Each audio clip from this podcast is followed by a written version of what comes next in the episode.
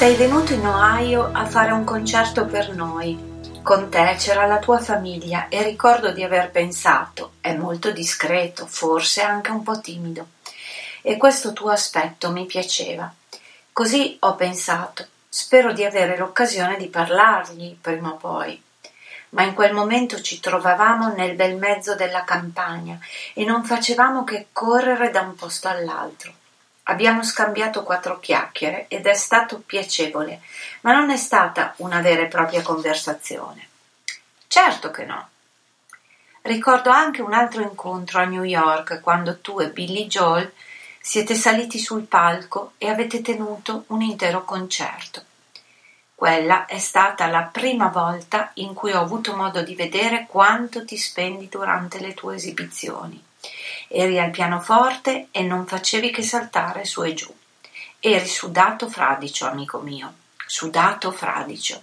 E ho pensato, quell'uomo lassù rischia di prendersi un colpo. Ma già da molto tempo ero un fan che ti seguiva da lontano.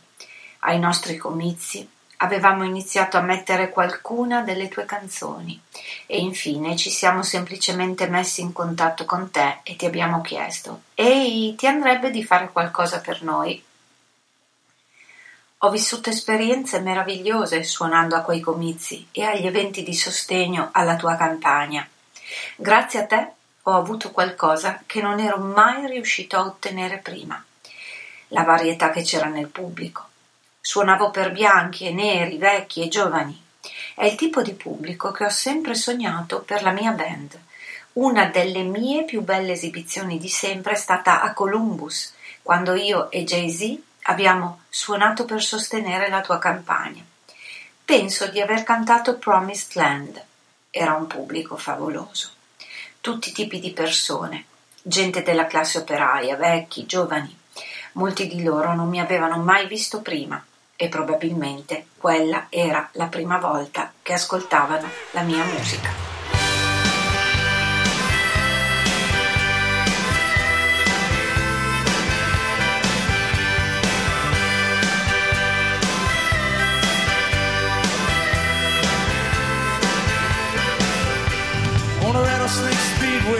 In the I pick up my money, head back into town. Across the Wayneswood County line. I got the radio on, but it's just killing time. Working all day in my daddy's garage. Driving all night, chasing some mirage. Pretty soon,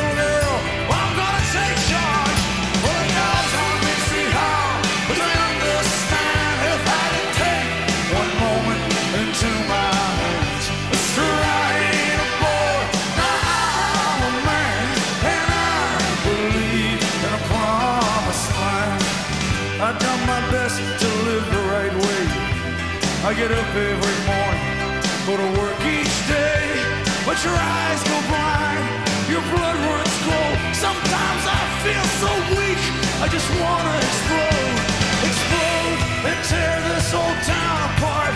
Take a knife and cut this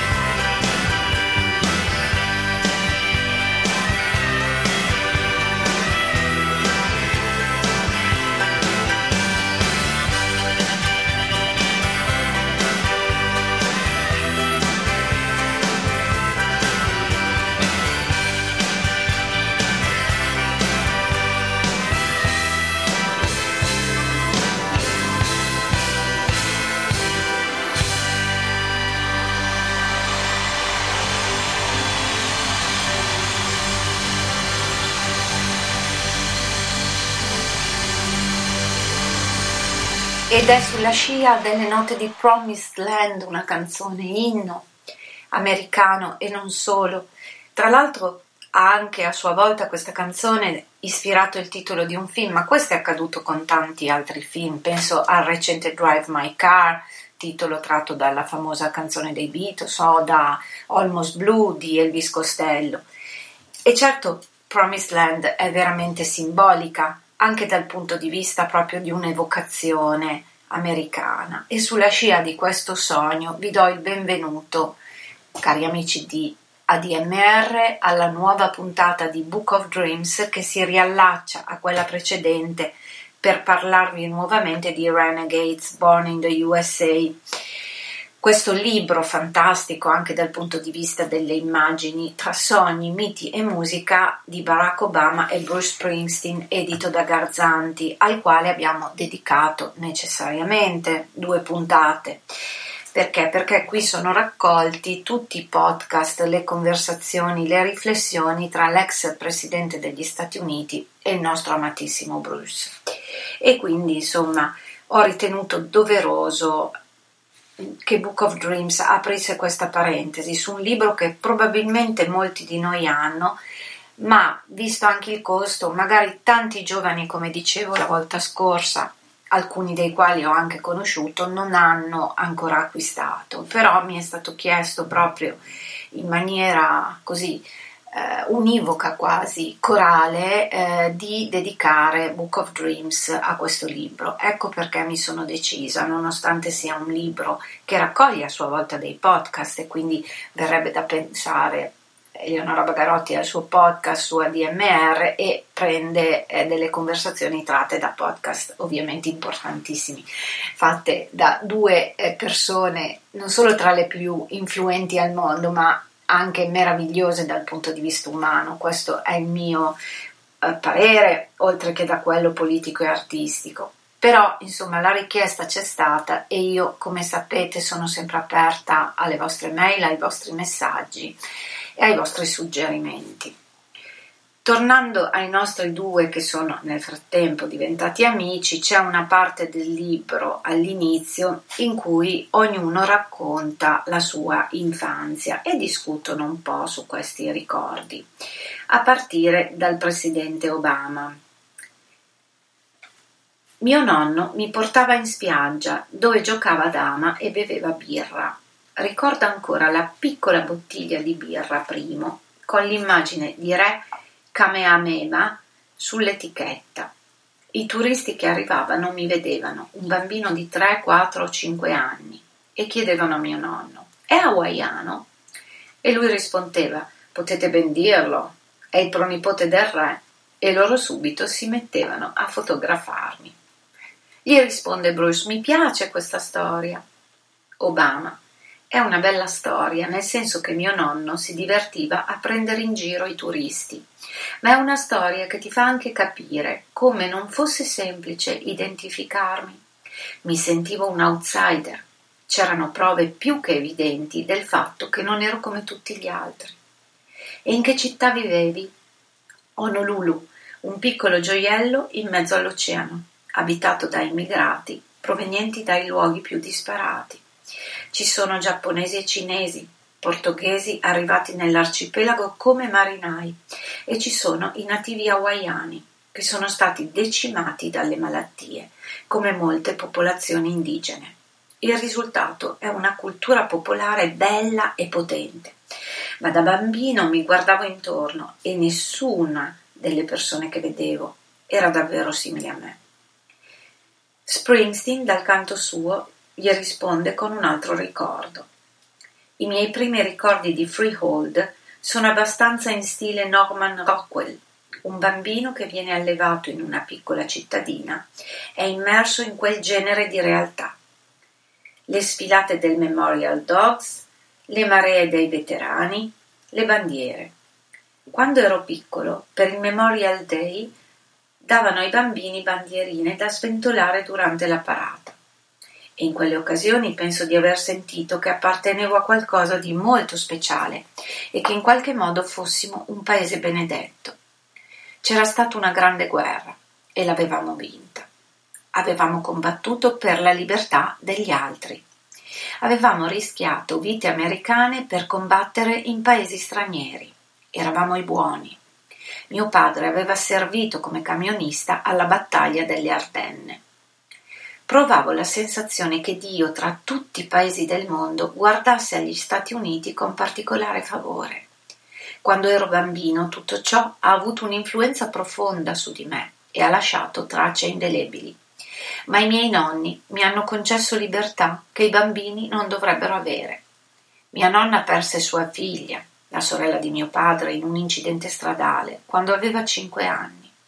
C'era una stazione di servizio all'angolo di Maclean Street, a due isolati da dove vivevamo. La bambina si trovava lì, su un triciclo, e venne investita da un camion. Io sono arrivata in famiglia dopo quel tragico evento, il bambino redentore. Per questo mi hanno dato piena licenza di fare qualunque cosa volessi. E che cosa combinavi, amico? Portavi scompiglio nelle strade di Freehold, scorrazzavi da ogni parte. Esatto, già a cinque anni. In giro per le strade, terrorizzando gli abitanti. Potevo fare tutto ciò che volevo. Mi alzavo più tardi di tutti gli altri bambini. Andavo a letto più tardi di tutti gli altri bambini. Non ero integrato, non mi piacevano le regole. E un bambino del genere non poteva essere preparato alle regole della scuola. Mi sono detto, ok, che cosa voglio combinare? Ed è stato solo quando ho scoperto la musica e ho trovato un modo per costruire la mia identità, per potermi esprimere e riuscire con una certa efficacia a farmi ascoltare, che ho finalmente iniziato a sentirmi a casa nel luogo in cui vivevo. Ascoltando la tua musica ho colto una sorta di decentramento emotivo che mi ha ricordato come tutti noi negli Stati Uniti, sotto molti aspetti, abbiamo iniziato in qualche modo come outsider.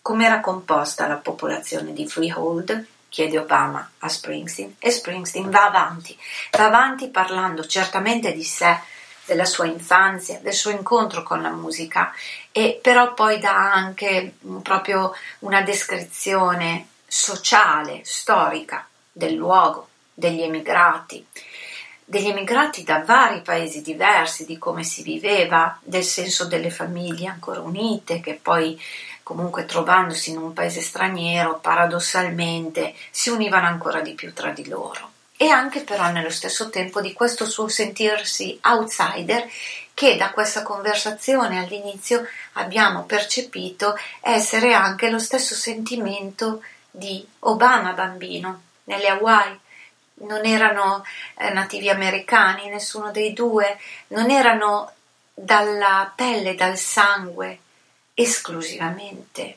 americani. Eppure io credo che più americani di loro, nel vero senso del termine, originario, nel loro essere così differenti ma entrambi degli outsider, non si potrebbe essere. E su questa così consapevolezza che hanno entrambi e che anch'io ho di loro due, con cui in qualche modo questo libro si apre in mezzo a fotografie di loro due bambini con la famiglia e quant'altro sulla spiaggia, freehold, io ho pensato di proporvi questa canzone.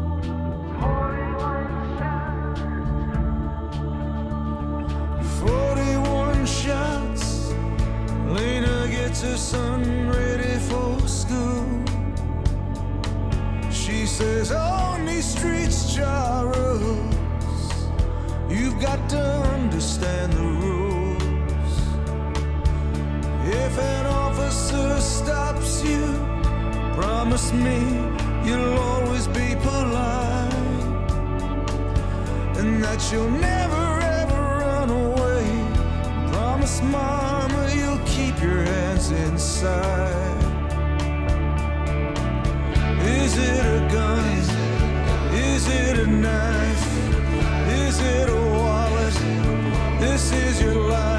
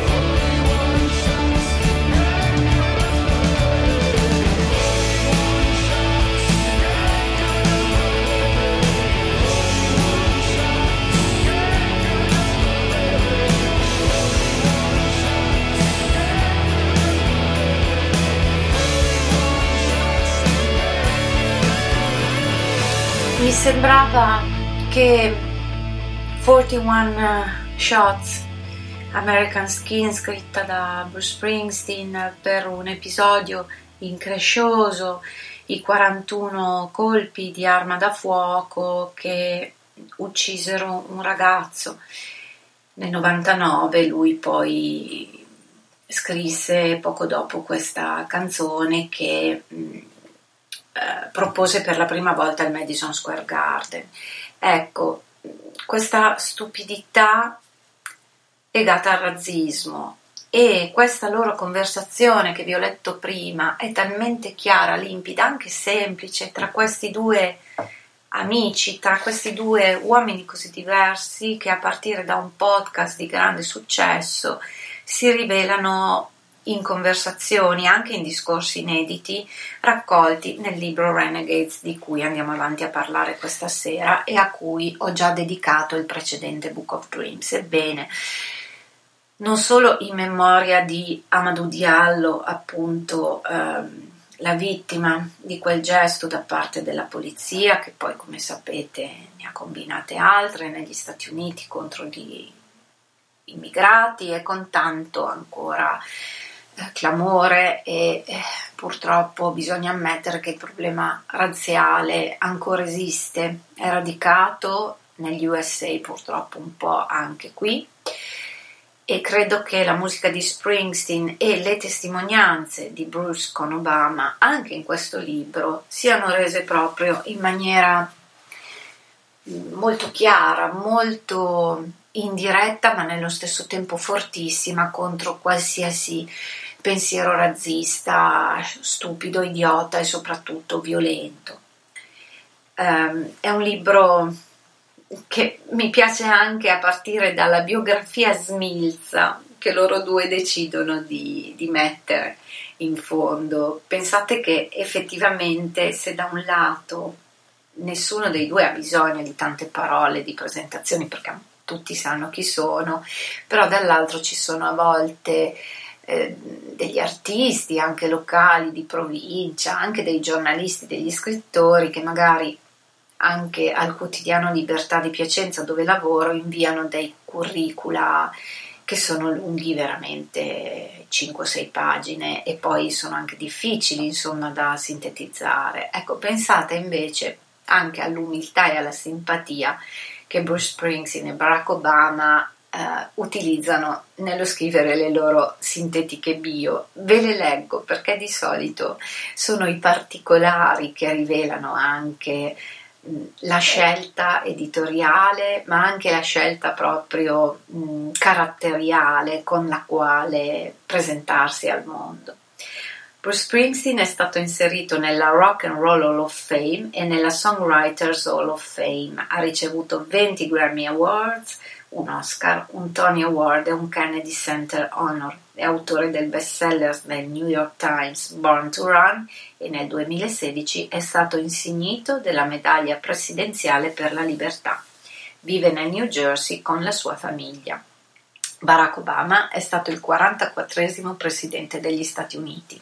Eletto nel novembre 2008, è rimasto in carica per due mandati. È autore di tre bestseller del New York Times, i sogni di mio padre, L'audacia della speranza e Una terra promessa e nel 2009 ha ricevuto il premio Nobel per la pace. Vive a Washington con sua moglie Michelle, hanno due figlie, Maglia e Sasha. Ecco, bellissimo. Cioè, io a volte mi emoziono anche a leggere queste piccole cose, così come trovo davvero emozionantissimo il fatto che in questo libro abbiano deciso di inserire delle lettere scritte a mano e anche i testi delle canzoni, per esempio c'è eh, il testo di Born to Roll scritto a mano su un foglio di quaderno che viene anche pubblicato. E poi ci sono nello stesso tempo delle immagini d'epoca proprio del New Jersey, così come dell'America, naturalmente anche di tanti concerti, delle immagini dei fan, degli incontri con gli amici. E anche delle immagini di altri artisti, oltre che addirittura scene di film con frasi epocali, diciamo, che hanno contribuito a dare al mondo un'idea degli Stati Uniti, ma un'idea diversa da un lato e assolutamente reale dall'altro, cioè il bello e il buono dell'America, che è quello poi che proprio Bruce e Obama, ma anche tantissimi emigrati hanno contribuito a far risaltare, quindi non solo l'americano born in the USA, born in the USA è proprio anche la persona nata negli Stati Uniti o che comunque forse sente veramente gli Stati Uniti come la propria promised land, ma che nello stesso tempo proviene da un'altra cultura familiare e anche da, eh, da nonni che si sono trasferiti. Scrivono entrambi, onoriamo coloro che hanno camminato affinché noi potessimo correre e noi dobbiamo correre affinché i nostri figli possano spiccare il volo. In questo correre non ci sono solo i reduci della guerra in Vietnam e di tutte le altre guerre, ma ci sono anche le vittime delle violenze. Ci sono Martin Luther King e tutti gli altri. C'è Kennedy, ma c'è anche Diallo. Ci sono tutte le vittime che hanno dato la loro vita per fatalità, per cattiveria, per violenza, per ingiustizia, ma anche per scelta, per rendere il paese e il resto del mondo più libero per coloro che arrivavano dopo.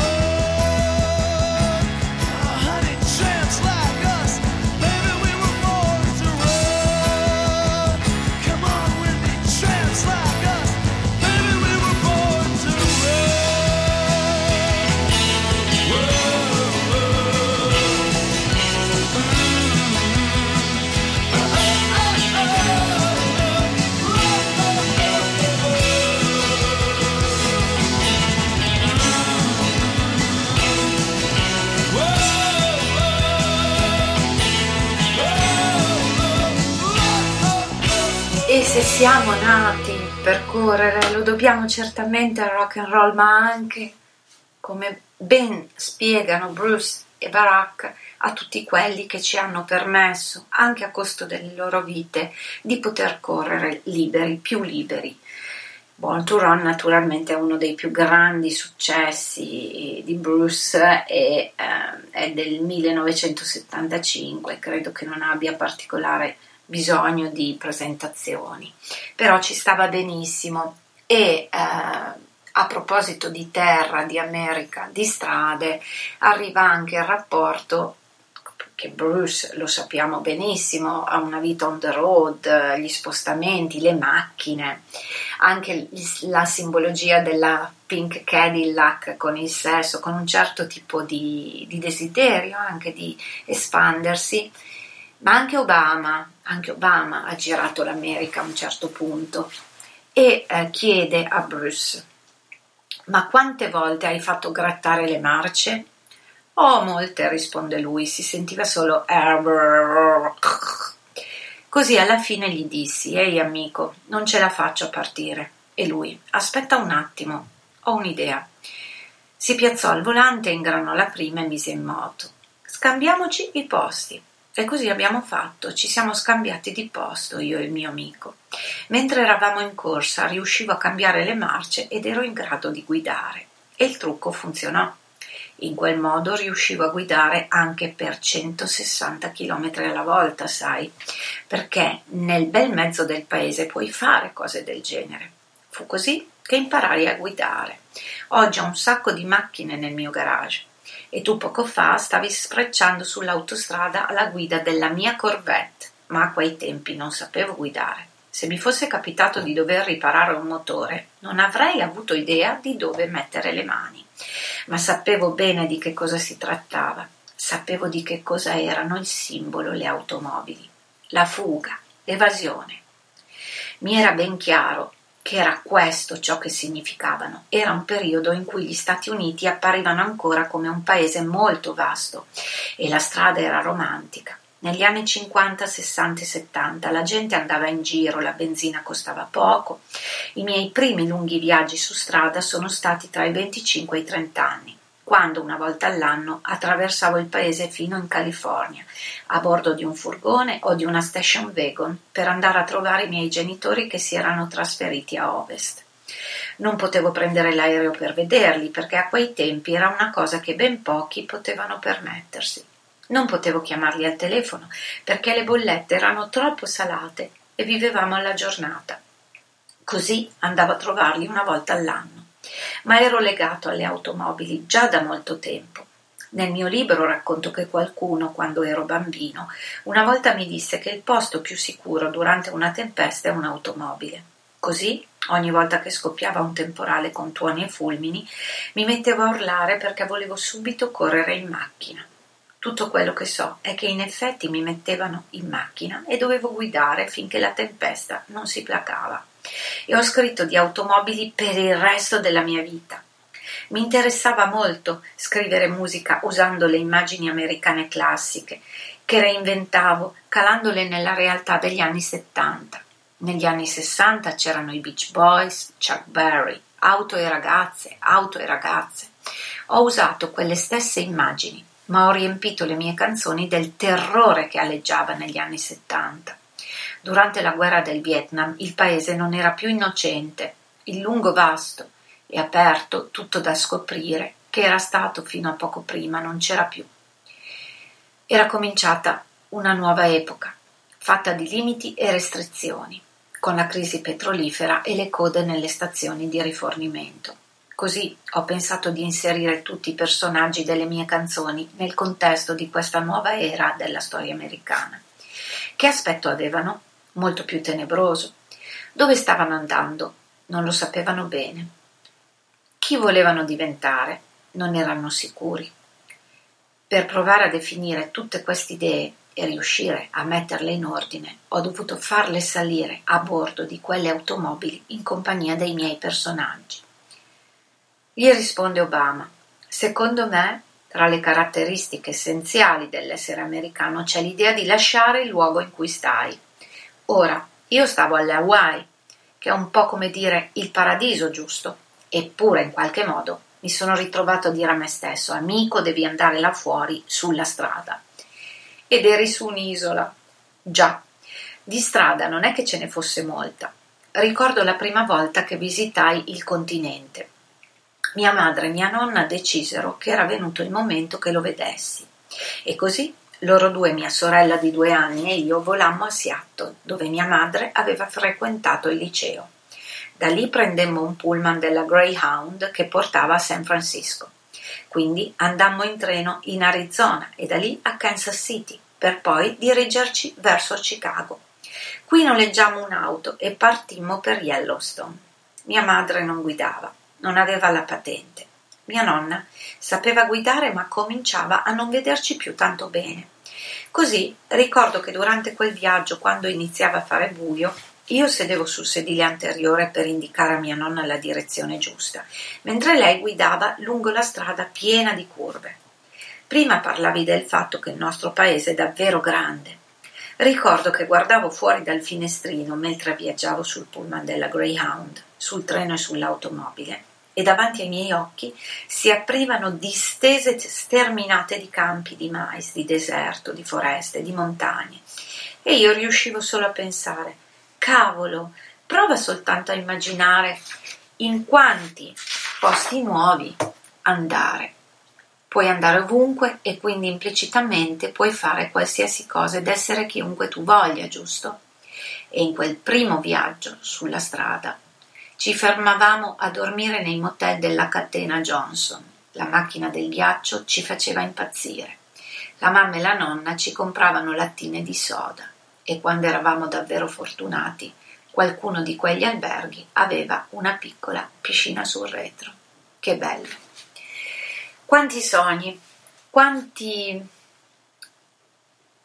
così sogni che già rappresentano il seme di una realtà, di un miracolo, di una storia eccezionale, che sta per accadere, che accadrà, con forza, con consapevolezza e che in qualche modo coinvolgerà tutti noi, a partire dalle macchine. Guardate, anche io sono una che da donna, mm, quando scoppia il temporale, vorrebbe andare in macchina. Amo moltissimo guidare, tra l'altro, e mi piace anche molto guidare quando sono un po' triste o pensierosa o qualcosa non va, senza meta. Magari vado a Genova e me ne torno quasi immediatamente a casa mi piace questo, mi piace la musica in sottofondo, mi piace il fatto che anche Bruce e Barack abbiano sentito in un'altra epoca, in un altro continente, in un'altra dimensione, lo stesso tipo di emozione che anch'io provo.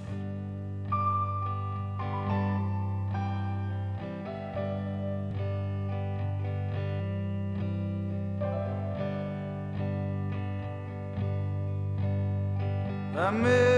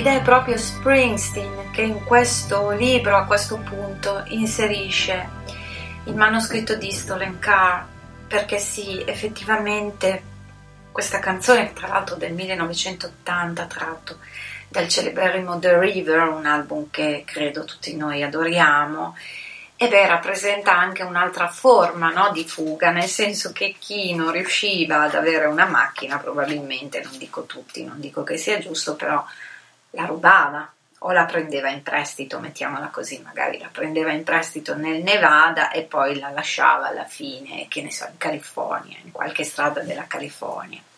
Ed è mm, poi significativo come dall'argomento macchina, automobile, si passi a quello strumento musicale. Perché? Perché la chitarra, la macchina, il pianoforte in qualche modo sono legati nella storia di Bruce Springsteen e per altri aspetti anche nella storia di Barack Obama. Tanto che eh, Springsteen dice molto più economica di una di un pianoforte, ovviamente si riferisce alla chitarra, ma anche di una batteria. Iniziai a imbiancare case a un certo punto, incatramare tetti, fare lavori di giardinaggio, fino a che non misi insieme 18 dollari e comprai una chitarra al negozio Western Auto di Freehold.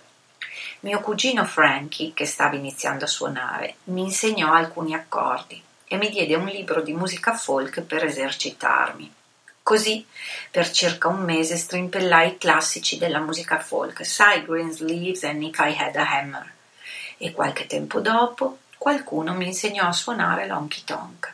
Poi cominciai a studiarmi qualche canzone dei Beatles. Imparai Twist and Shout. Hai presente? Shake it up, baby. Avevo preso l'abitudine di salire in camera mia e di chiudermi dentro per urlare a squarciagola e strimpellare la chitarra davanti allo specchio. Ma i tuoi ti dicevano qualcosa tipo che cosa urli a fare? Mi dicevano abbassa la voce, sai, le solite cose. Oh sì, ho ben presente. Abbassa il volume, cavolo, abbassa. Mia madre mi sosteneva, mio padre invece diceva cose come che cosa? Cosa cavolo, cosa cavolo sta succedendo adesso? Che cosa sta combinando questo ragazzo? Non capisco. In seguito mi feci crescere i capelli e lui a quel punto non ci capì davvero più nulla. Ma era esattamente la stessa cosa che stava accadendo a migliaia, se non milioni, di altri ragazzi, nello stesso preciso momento. Quello che trovo miracoloso è il fatto che ci siano un milione di ragazzini che decidono di prendere in mano una chitarra. Un certo numero di quei ragazzini impara a strimpellare qualche accordo, un certo numero di quei ragazzini impara come si suona e diventa capace di eseguire qualche canzone. Pochi di loro entrano in una piccola band locale, pochi di loro entrano in una band locale che fa un disco e vende alcune copie. Un numero ancora più esiguo, esiguo fa un disco entra in una band e ha una breve carriera da musicista. Un numero più piccolo ancora entra nel mondo dello spettacolo e ha una band con la quale riesce in qualche modo a guadagnarsi da vivere. E alla fine, ecco che una sera mi ritrovo alla Rock and Roll Hall of Fame a cantare una canzone in mezzo a George Harrison e Mick Jagger e mi dico Ok, uno di quei milioni di ragazzini stasera è finito su un palco tra George Harrison e Mick Jagger. Scegliere di fare il musicista è stato insieme semplice e complicato per me. Era l'unica cosa che desideravo profondamente. La musica è stata inoltre un elemento essenziale per la costruzione della mia identità di uomo, di americano, di essere umano. Quando tengo in mano una chitarra, in realtà mi sembra di non avere in mano nulla. È semplicemente una parte del mio corpo, sai. È solo un'altra appendice mi metto la chitarra tra colla ed ecco che mi sento nella mia condizione naturale. E sull'esibizione ho costruito una mia particolare filosofia. Darò il meglio di me per tirare fuori il meglio di voi. E vi manderò a casa con un senso di comunità e una serie di valori che potrebbero esservi di sostegno quando il concerto sarà finito. Sai, faccio sempre una battuta. Voglio salire sul palco e cambiarvi la vita. Solo che non è una battuta, è l'obiettivo che mi pongo a ogni concerto. È la tua missione, dice Obama a Springsteen. Sì, Esco sul palco la sera con la convinzione di poter ispirare il pubblico grazie al duro lavoro, allo sviluppo approfondito di una filosofia e alla spiritualità che metto nella mia musica e credo di poter ispirare le persone del pubblico a sviluppare le stesse cose dentro di loro. E se riesco ad avere anche solo una piccola parte nel rendere possibile questo genere di sviluppo interiore, allora ho fatto il mio lavoro. Questo è quello che considero il mio lavoro, oltre naturalmente al far ballare la gente. Stavo giusto per dire che vuoi anche che le persone si divertano. Sono un uomo che canta e balla, voglio che la gente rida, voglio che si diverta, forse anche che dimentichi i suoi problemi per un po'. E se questo è tutto ciò che una persona si porta via dalla mia esibizione, per me è più che sufficiente. Gli dice Obama, la tua motivazione è stata questa sin dall'inizio. Voglio dire, quando tu e la band suonavate nei piccoli bar e nei club ti dicevi voglio fare un bel concerto e che la gente torni a casa dicendo oh, quella band ha spaccato. Risponde Bruce, volevo fare bei concerti. Volevo guadagnarmi i miei 5 dollari. Volevo che pensassero che eravamo bravi. Ma con il passare del tempo volevo sempre più che pensassero che eravamo i migliori. Ciò che desideravo veramente era trasmettere gioia feroce e fame di vita.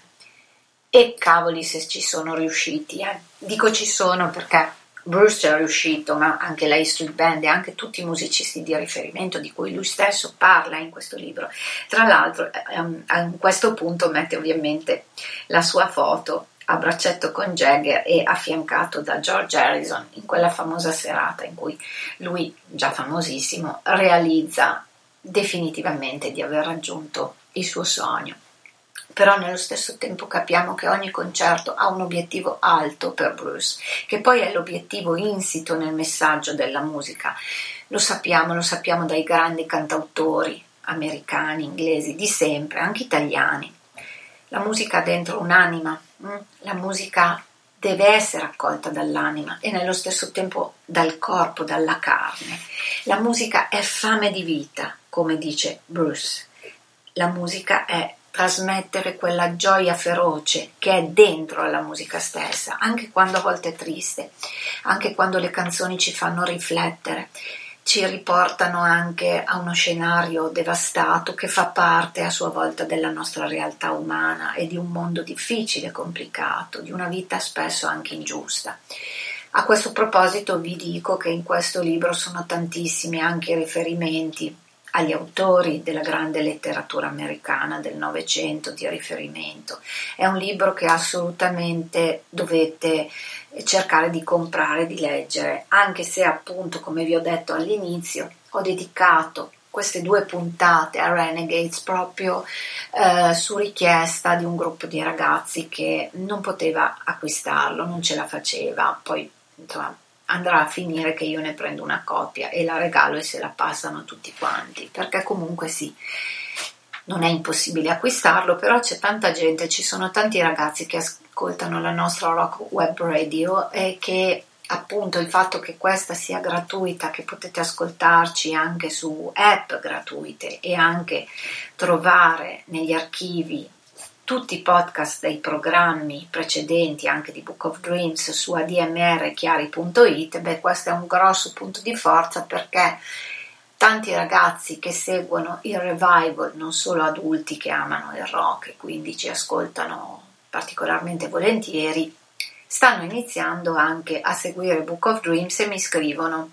E questo secondo me è bellissimo. E se sono riuscita nel mio piccolo ovviamente senza essere Springsteen, a lanciare un piccolo seme anche a solo un gruppetto di adolescenti, beh io sono già contenta, vi ringrazio tantissimo per questo e mm, ringrazio anche Maurizio Mazzotti e tutti i colleghi che mi danno insieme ai tecnici ed in particolare a Nicolò Ferrari che non ringrazierò mai abbastanza che cura la regia e, e tutti i particolari tecnici che rendono possibile questo programma, ebbene io non sarei qui e quindi ho questo senso di gratitudine nei confronti di tutti che esprimo in questo momento perché? Perché forse in qualche modo il libro di Barack Obama e di Bruce Springsteen porta anche noi a trovare dentro di noi una missione sociale, politica, interiore, comunque verso gli altri, verso questa fame di vita.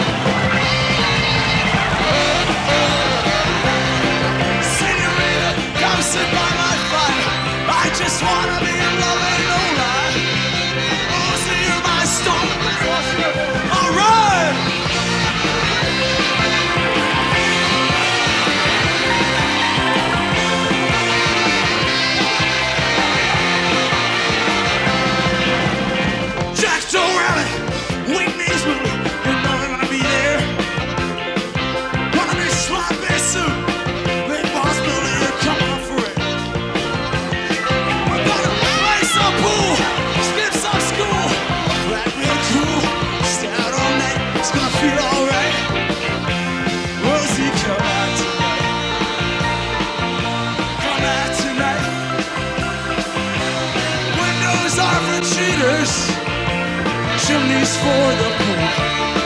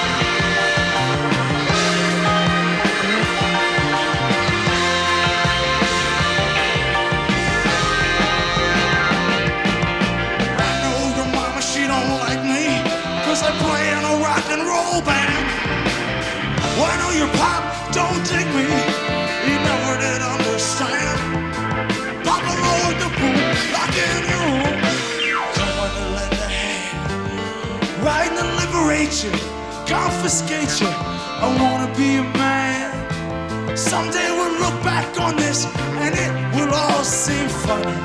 La la la. Now you say, all this way,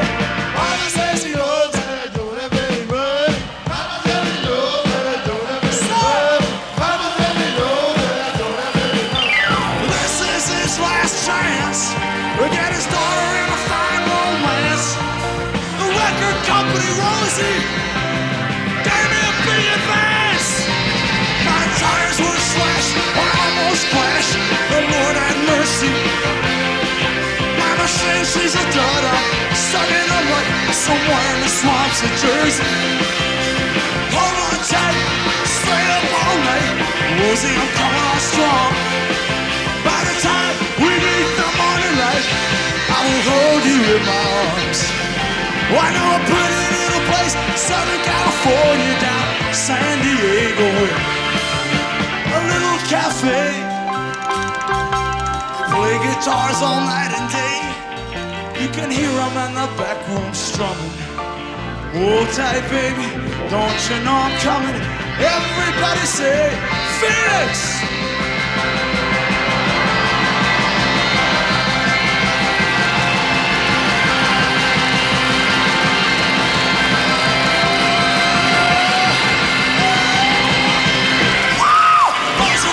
Jump on a line. Cinnamon, come sit by my fire. Just wanna be in love, ain't no lie. You're my strong desire.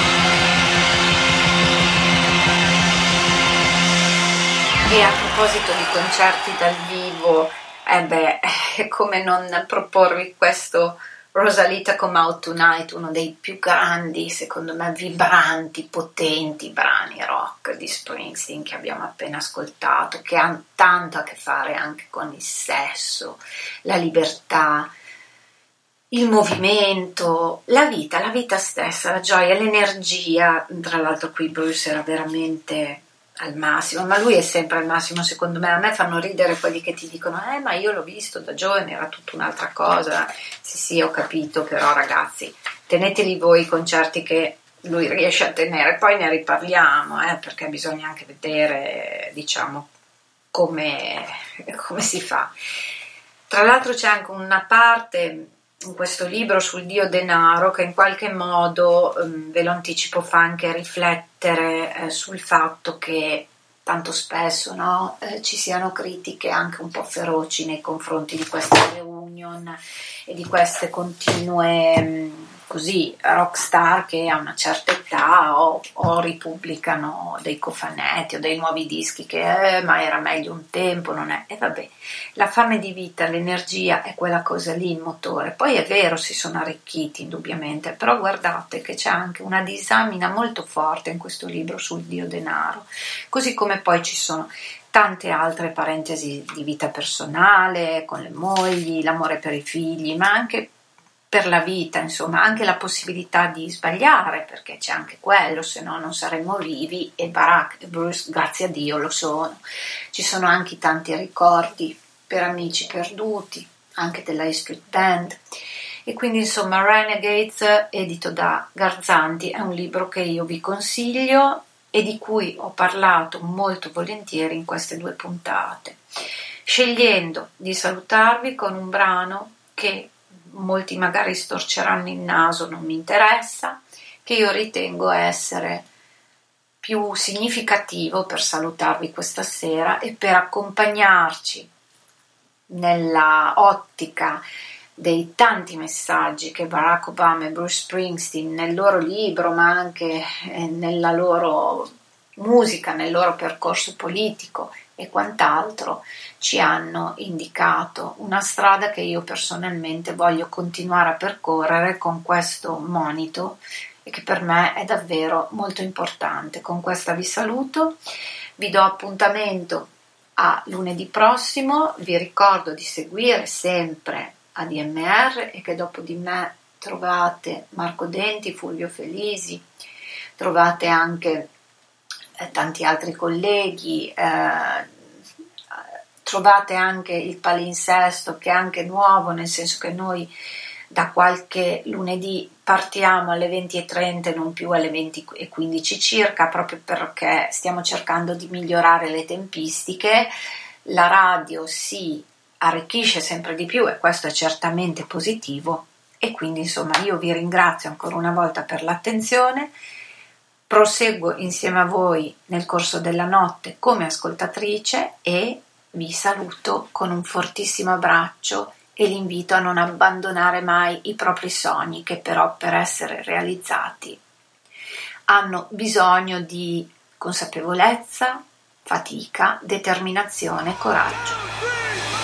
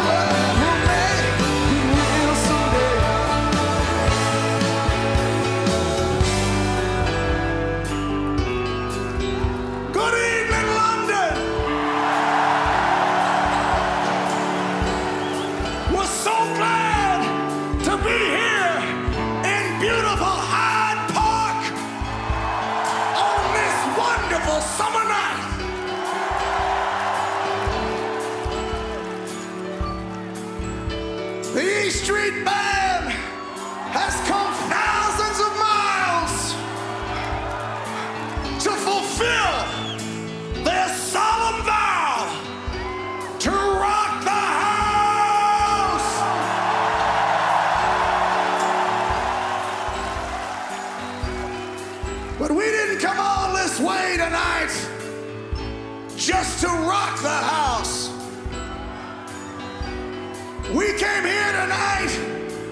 Because we want to build a house. Right here on this beautiful lawn. We're going to build us a house tonight. We're going to take the fear that's out there and we're going to build a house of love. We're going to take the doubt and we're going to build us a house of faith tonight.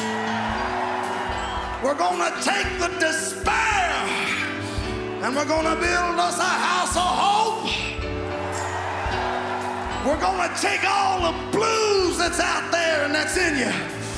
And we're going to build us a house tonight of joy and happiness. Because that's our job. And we're going to take the cooling off. And we're to build a house of sexual healing. That's right. Oh, yes, we will. And we got all the tools we need right here on this stage and on this lawn tonight. And when we build that house, we're going to use the bad wood. And we're going to use the good wood. And we're going to use the bad news that's out there tonight. And we're going to use the good news that's in here tonight. That's right.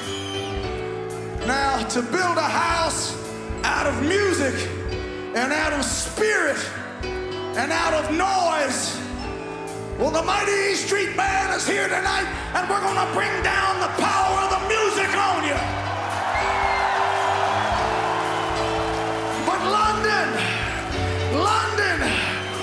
We need you to bring the noise.